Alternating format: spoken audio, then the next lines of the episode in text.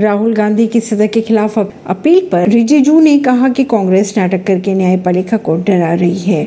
मानहानि केस में मिली सजा को राहुल गांधी द्वारा सूरत के कोर्ट में चुनौती देने के फैसले पर केंद्रीय कानून मंत्री किरण रिजिजू ने अपनी प्रतिक्रिया दी। रेल किराए में बुज़ुर्गों को मिलने वाली छूट करे बहाल, पीएम को लिखे पत्र में केजरीवाल ने कहा। दिल्ली के मुख्यमंत्री अरविंद केजरीवाल ने रेल किराए में बुज़ुर्गों को मिलने वाली छूट को बहाल करने के लिए प्रधानमंत्री नरेंद्र मोदी को पत्र लिखा। सरकार के फैसले को दुर्भाग्यपूर्ण बताते हुए उन्होंने कहा, छूट देने पर मात्र 1600 करोड़ रुपए खर्च होते हैं। ये राशि समुद्र में एक बूंद जैसी है, इससे सरकार गरीब नहीं हो जाएगी। ऐसी ही खबरों को जानने के लिए जुड़े रहिए जनता श्रेष्ठता पॉडकास्ट से। परवीन दिल्ली से